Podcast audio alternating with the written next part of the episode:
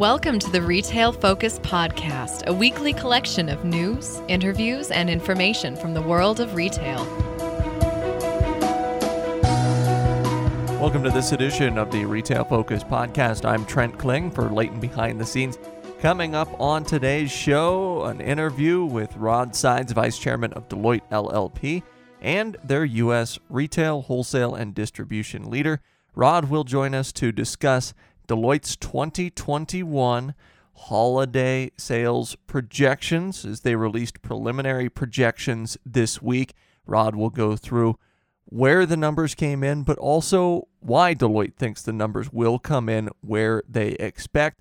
We'll talk about retail titans Kroger and Walmart in the news segment, and we'll look ahead to more small format grocery stores from a Michigan grocery leader. A reminder that you can like us and rate us however you access us, whether that be on Spotify or Apple Podcasts. Your ratings certainly do help others to find us if you enjoy the show. Also, you can check us out on social media at Retail Podcast, both Instagram and Twitter. I've sent Leighton some pictures from my recent travels to Southern Ohio and also Western West Virginia giant country, if you will, in terms of the grocery segment. So send some pictures along and we'll see if Leighton gets those uploaded on our social media channels. Well, as I mentioned, we've got Retail Titans in the news section, and we'll start with Kroger.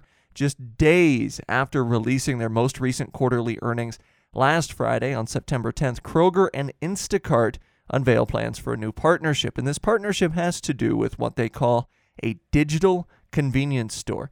And although headlines and then the recapped headlines throughout multiple media outlets claim a pretty high ambition with order, turnaround, and speed, the reality, as we'll talk about here in a second, is a bit more down to earth. But as I mentioned, they did release earnings last Friday. We didn't get a chance to talk about it on last week's show as a result of kind of the quick turnaround. We'd done a lot of the research and prep already for the show going into Kroger's earnings. And so we did want to talk a little bit about the numbers, but mostly about some things we picked out of the analyst Q&A that you might not have heard about in the intervening week during that earnings call.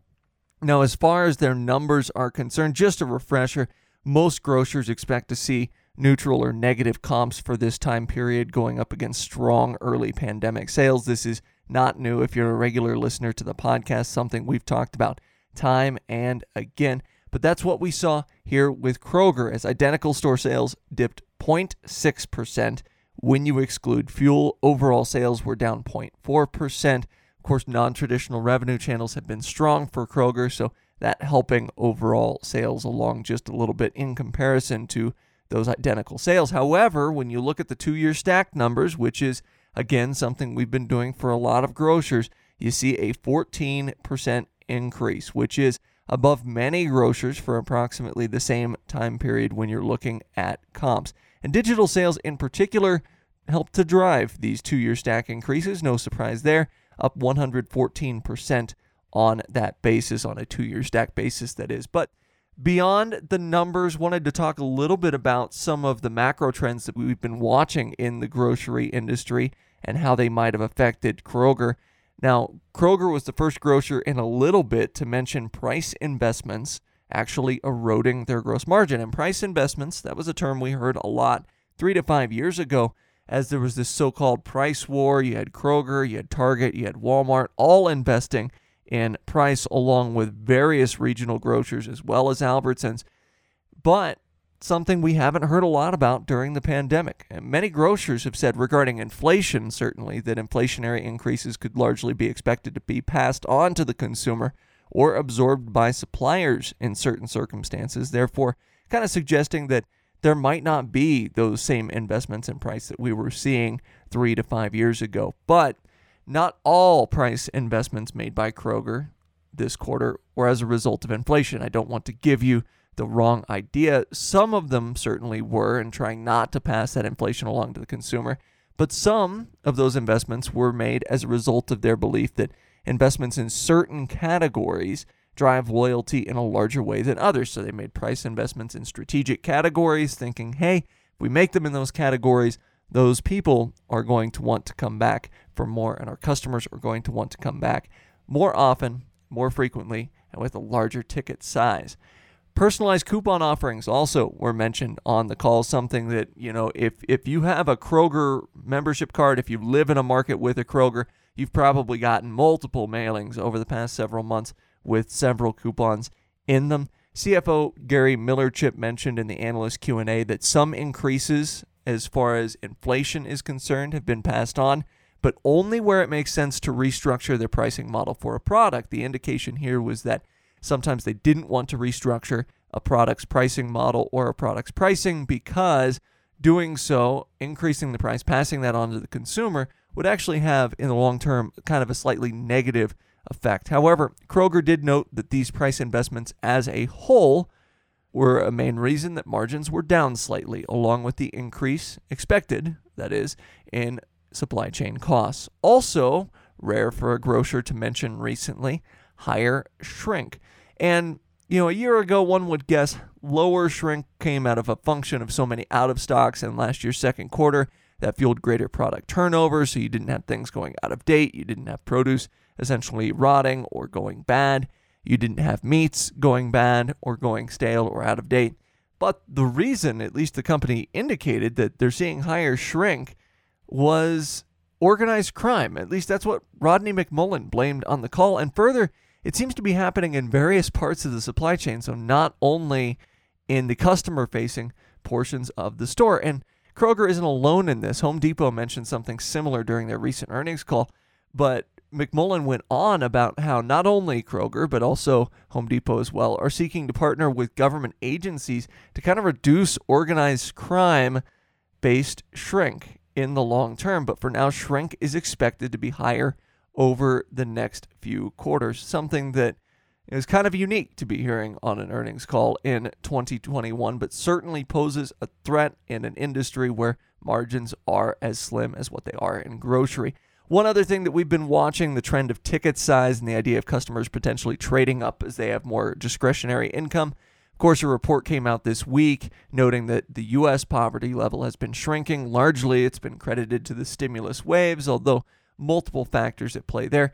As far as Kroger is concerned, they are seeing multiple things as far as increase in ticket size. One of those things being indeed trading up, and this includes private labels buying maybe premium private label products.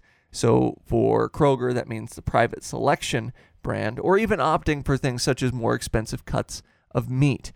Kroger's seeing a lot of that as ticket size continues to go up. The second thing is customers are just flat out buying more. And whether this is because of lessened food insecurity, because you're seeing the poverty level decrease a little bit, or maybe because stockpiling behaviors have continued, people are just spending more on groceries and essentials in general right now in 2021. At least they are at Kroger. And third, people are buying products packaged in larger quantities. McMullen noted paper products as a driver here as they were early in the pandemic, but this is something that other retailers, especially value priced retailers, have noted. For example, Dollar Tree has said in the past that now food products are becoming an issue in terms of sourcing for them because they're having a hard time getting items that are manufactured in smaller packages. So, bacon would be a great example of that, whereas you might be able to get, say, a package of just a few strips of bacon at Dollar Tree in the past. Manufacturers are wanting to make larger and larger packages because that's how people are purchasing those products.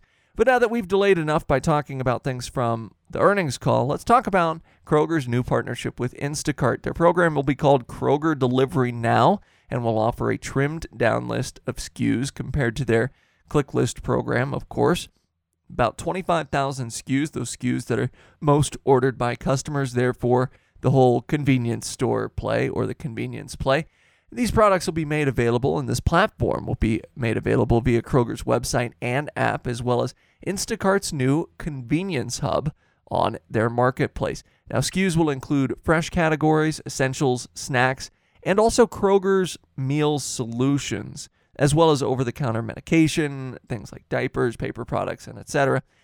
McMullen was quoted as saying the service expected to reach up to 50 million households because the launch will involve the vast majority of their over 2,700 stores rather than just being isolated to a few test markets for now. So, this is a fairly large rollout. And for Instacart, from their perspective, their convenience offerings have seen orders absolutely explode of late, although partially because offerings have been expanded on their convenience platform. They say orders in their convenience option are up 150% since this May alone. We are talking exponential growth just in the last couple of months. They expect this to increase further as they did announce the launch of this new convenience hub in many U.S. cities, mostly larger markets. This convenience hub offers 24 7 shopping for Instacart Express members, delivery free, provided the orders are greater than $10, and of course, that you are an Instacart Express member. Now, the attention grabber part of the deal and the part that made headlines throughout the country was the delivery time, as the press release touted 30 minute delivery times for the new partnership. But when you look a little bit further, this is more of an optimistic view. It's, it's kind of like when you sign up for internet, you see internet speeds from internet service providers. Says maybe up to a certain number of megs per second. The reality is this service will be slightly slower in most markets, as again, as fast as 30 minutes was the phrase used in the press release. So, probably looking at a little bit longer than that in most markets, especially when traffic becomes a concern, especially with larger orders, of course. But in any case, as fast as 30 minutes is still a very quick turnaround, and that's fueled in part, of course, by the trimmed down list of SKUs that's offered. And ultimately, it's going to be up to Kroger to execute and make it executable for Instacart as far as making those SKUs available in an easy to access location through their stores and making sure that everything is streamlined for those pickers. Now, one would guess that going forward, this will be a mutually beneficial relationship for both Kroger and Instacart, who have partnered on multiple initiatives already. Ultimately, whether the customer is satisfied is another story. You always have to worry about overpromising and under delivering, especially with that delivery time. And that's actually something that Walmart has noted regarding the rollout of Walmart Plus. It's important to temper expectations and control marketing. Maybe don't go all in with marketing at first because you don't want to overwhelm the platform early on and then have disappointed customers. And Doug McMillon reinforced this actually this past Thursday at a virtual Goldman Sachs conference. Speaking of Walmart Plus, see what I did there with that handy transition. Some valuable research by Deutsche Bank was released this week, and I did want to talk about that before getting to our interview with Rod Sides. We don't always lend a ton of credence to research or analyst notes because, let's face it, o- over the years, if you're the type that reads analyst notes or analyst research, many tend to rely on overgeneralizations from small sample sizes. I remember one study released by an analyst or a researcher several years ago studied two parking lots and extrapolated from that that a certain business had traffic massively down across the US. So ultimately, it's got to be a larger sample size. Sometimes these notes have very little research at all, even ending up incorrect in some circumstances. But here, Deutsche Bank has been very transparent regarding their research, the size of their research, and we think it's valuable to note here. As a refresher for those that might be unaware, Walmart Plus, as far as a service, is $99 a year or $12.95 a month. You get free grocery deliveries for orders over $35, fuel discounts, prescription discounts, and a few more kind of fringy type things. But Deutsche Bank's research suggests that Walmart Plus, which is, by the way, about a year old, has already been subscribed to by about 32 million US households. And again, they're extrapolating this based on the data that they collected from a pretty substantial survey size. Now, the survey interviewed various US households about their shopping membership preferences during June and July of this year. And this is something that Deutsche Bank does on a regular basis. Now, while 57% of their survey respondents noted that they use Prime, around 25% of them said they use Walmart Plus. And in prior months that they had done this survey, the number of Walmart Plus users was a lot closer to about 19% of respondents. So we are seeing some pretty quick growth as far as Walmart Plus is concerned. Demographics also were of particular note in the research because it seems like Walmart Plus is appealing to higher income households than are typically associated with Walmart. 61% of Walmart Plus members in the survey noted a household income higher than $50,000. 33%. So one third make over $100,000 per year. When you compare that to the average Walmart shopper, of course, that number is a little bit higher than the average Walmart shopper. And for context, only 28% of Prime members report making six figures a year. Now, of course, that could be due to the market penetration of Prime, the fact that it reaches more households in general. But there is a lot of crossover between the two programs. In this survey, 86% of Walmart Plus members were also Prime members. And the reason this research is important is because Walmart hasn't divulged details on recent earnings calls about the performance of the platform, nor have they really answered reporter questions about it. But these numbers do suggest that there is a meaningful top line boost from membership fees flowing in from Walmart Plus, in addition to capturing return customers from a higher income segment. Deutsche Bank went so far as to call the program at an inflection point as adoption begins to ramp up. So, Deutsche Bank pretty bullish, not only on Walmart, but Walmart Plus in general. But I think this is valuable research worth noting here on the show as comparing Walmart Plus to Amazon Prime. Now, coming up after this break, we'll be talking to Rod Sides, Vice Chairman at Deloitte LLP. We'll be discussing their 2021 holiday sales projections. And as always, he's going to provide color into their data how they get their data, and why they think sales for this holiday season will be fairly robust as they released those preliminary numbers this week.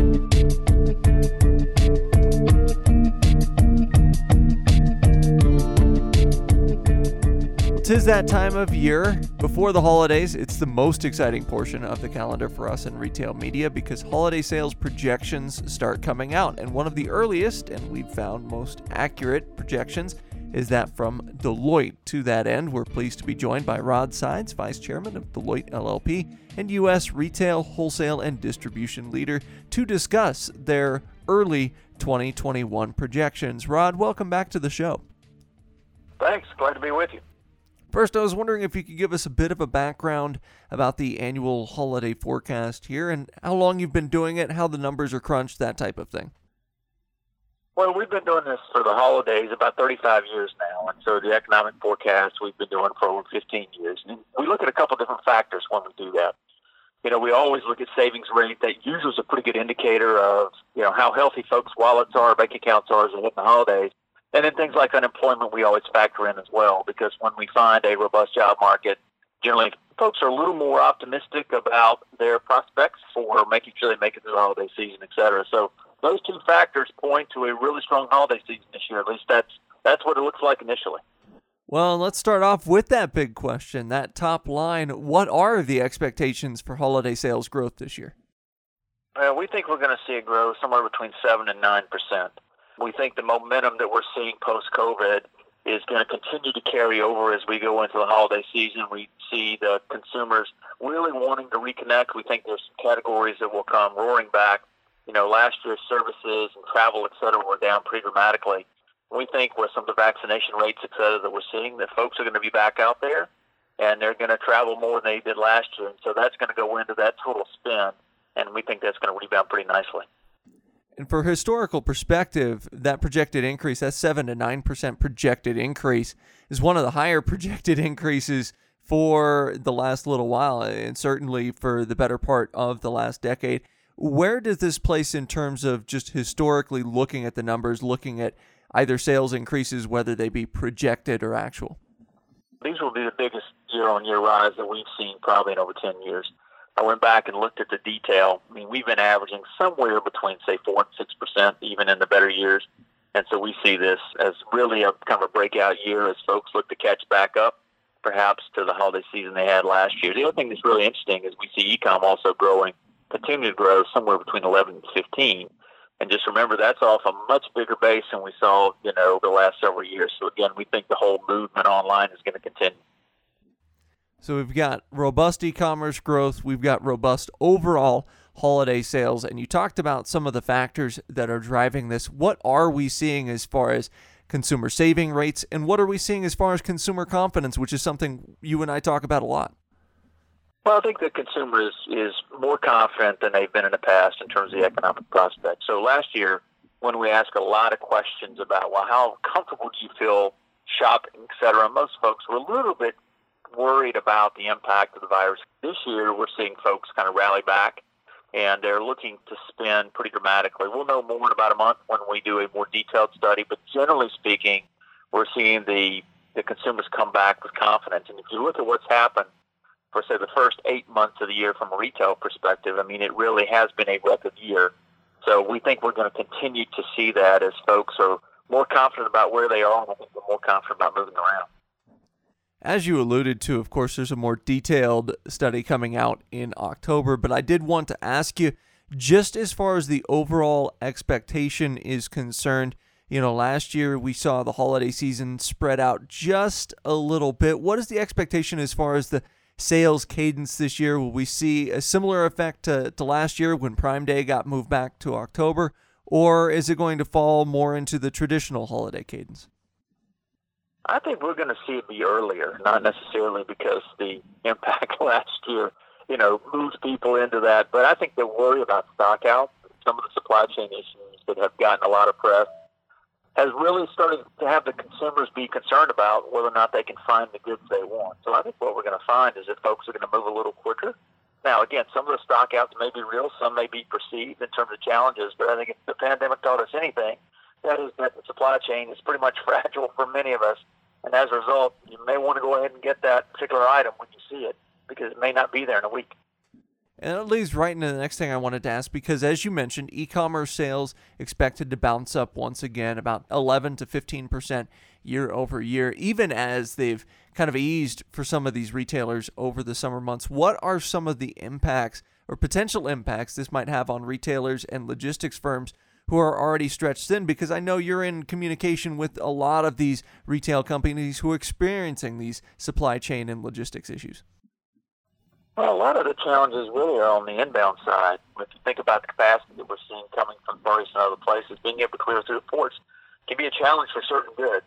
And so I think that's going to continue to be an issue as we go into the holidays. I was hoping it would have worked itself out by now I think we're probably nine months away from that being able to, to really work itself out overall. So that's going to be one set of challenges. And then the last mile, there has been some added capacity, obviously, with some new entrants in the market. But with the growth that we're seeing, that continues to be a pinch point for many retailers as they go into the holidays. So while many are planning and preparing for it, you know, when you get to that crunch time, you've got to be able to get those goods delivered. That's going to be a big challenge for many of them to make sure that that capacity is there. You mentioned kind of in the early going that there are some categories projected to maybe pop up this year where they were somewhat muted or attenuated last year. And of course, I don't want to spoil the entirety of the October report, and I know you guys are still crunching the numbers for that. But just generally speaking, what are some categories that you at Deloitte see potentially kind of leading the charge here for the holiday season? Well, there's a couple I've got my eye on. I mean, we've seen food and beverage really increase over the last four or five years. Now that we're going to spend more time probably entertaining folks in our homes and, and perhaps out, as we were unable to last year, I could see that category growing dramatically. I think there's a chance that we'll see apparel do quite well because for many of us, you know, the tops business has been good. The bottoms business not so much as we're spending all this time on the camera. So there's probably times now that uh, that apparel could come back pretty well through the holidays. And generally, apparel is in the top two categories that we find in holiday. If I go back historically and think through that, so, so to me, those are ones that are worth watching as we go into that. Uh, electronics were incredibly strong in the back to school, back to college. So I'm looking for that also to be an area that might grow as folks look to improve, the, you know, the, the overall experience in the home, et cetera. So to me, those are ones that bear watching as we're going to holidays. And you mentioned electronics so strong here in the back to school, back to college sales period. I'm curious to what extent other seasonal sales that we see leading up to the holidays kind of informs these holiday projections and what we saw in back to school, how that might inform consumer behavior in the last quarter of the year. Well, usually it's a pretty good guide for what the consumer behavior is going to be, at least in terms of the total spend. And it was a pretty robust season that we saw as folks came back. So I think we're going to continue to see that as well. And the categories usually perform pretty consistently in terms of you know what people are buying, et cetera. Again, I think there's been so much a move for online schooling that that carries itself over into the holiday season. as you know folks look to continue to improve the speed at which they're able to download information. I think the movement to 5G is going to also be something worth watching as folks are looking to be able to have you know more bandwidth capability, et cetera, on the go. And these devices are going to have to be able to do that and drive that for the consumer. So again, worth watching as we go through the holiday season. And then I'm curious because, as we talked about, no two holiday seasons are alike, but the last two holiday seasons, or 2020 at least, and 2021, are poised to be very, very unique in terms of navigating the pandemic, in terms of navigating for many people a new way of life. What are some difficulties in terms of forecasting, in terms of running data for holiday seasons that we've really never seen anything like these before?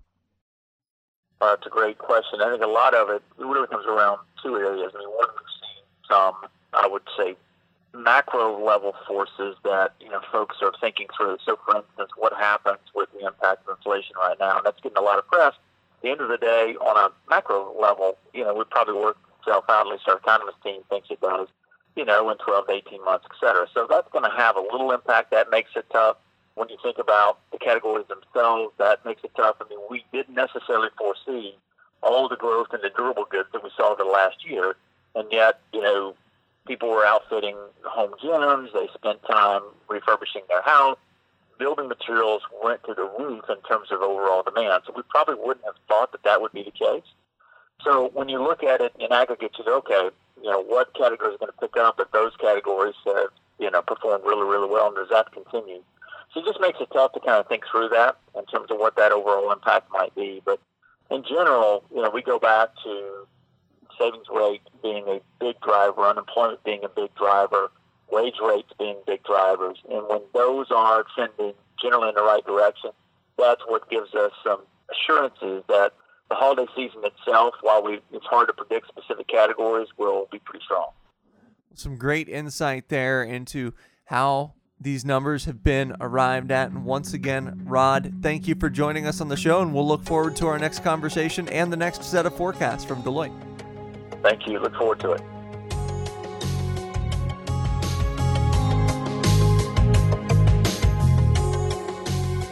As always, we may have a position in or against companies we discuss on the podcast. Do not invest in stocks solely on the input of the podcast hosts.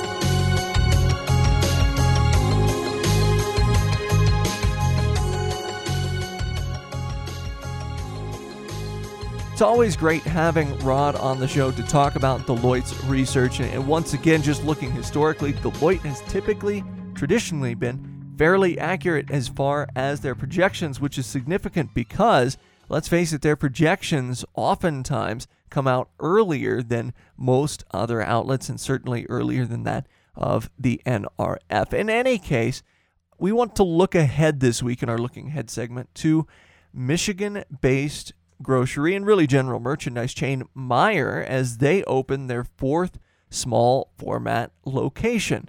Now, long time, and I mean very long time listeners of the podcast will remember back in 2017, we recorded an interview with a, a, local Grand Rapids reporter discussing Bridge Street Market opening up in Grand Rapids. That was Meijer's first small format location, a location that ended up being just under 30,000 square feet in downtown Grand Rapids. And we kind of talked about the fact that that was likely to be a one off deal just because, again, Meyer, based in Western Michigan and they were wanting to serve the Grand Rapids community. But since then, in the intervening years, more stores have popped up. In Royal Oak, which is a more or less well to do suburb of Detroit, Woodward Corner Market opened up.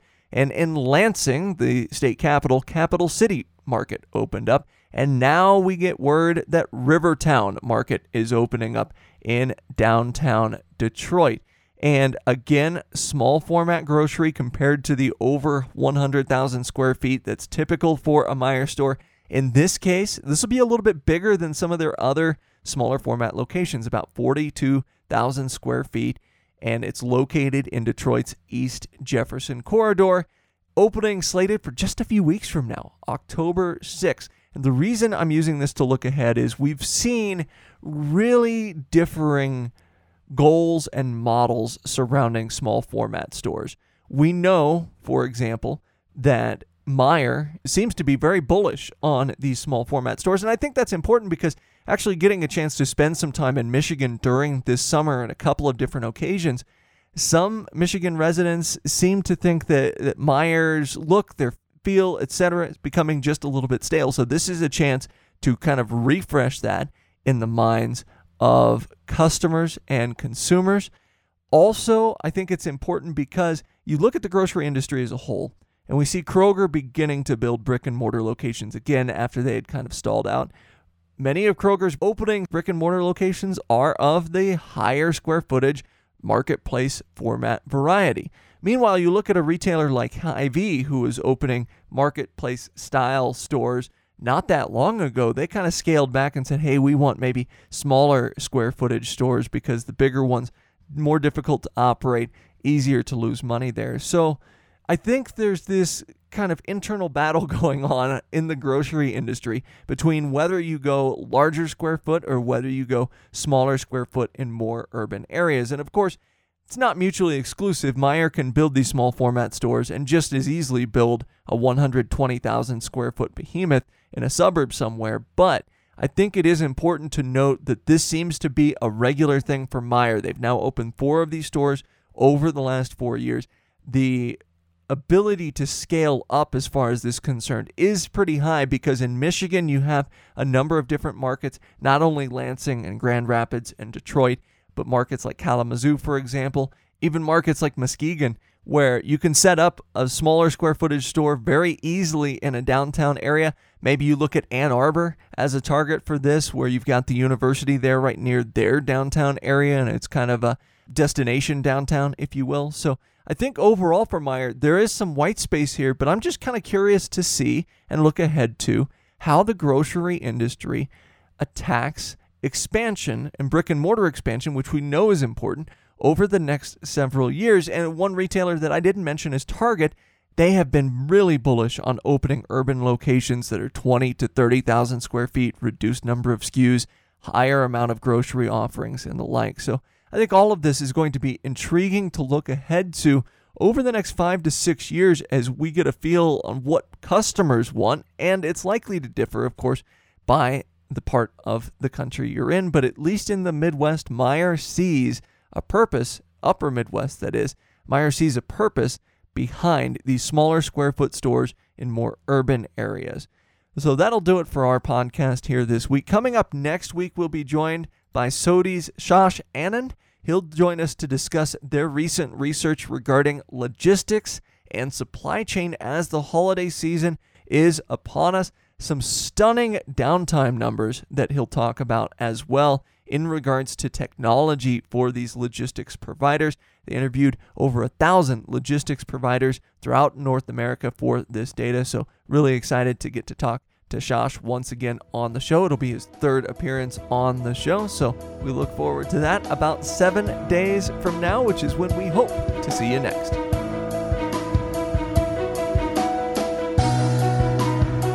This has been the Retail Focus Podcast. For more, visit our website at retailfocuspodcast.com and subscribe on iTunes or Stitcher. Follow us on Twitter at Retail Podcast.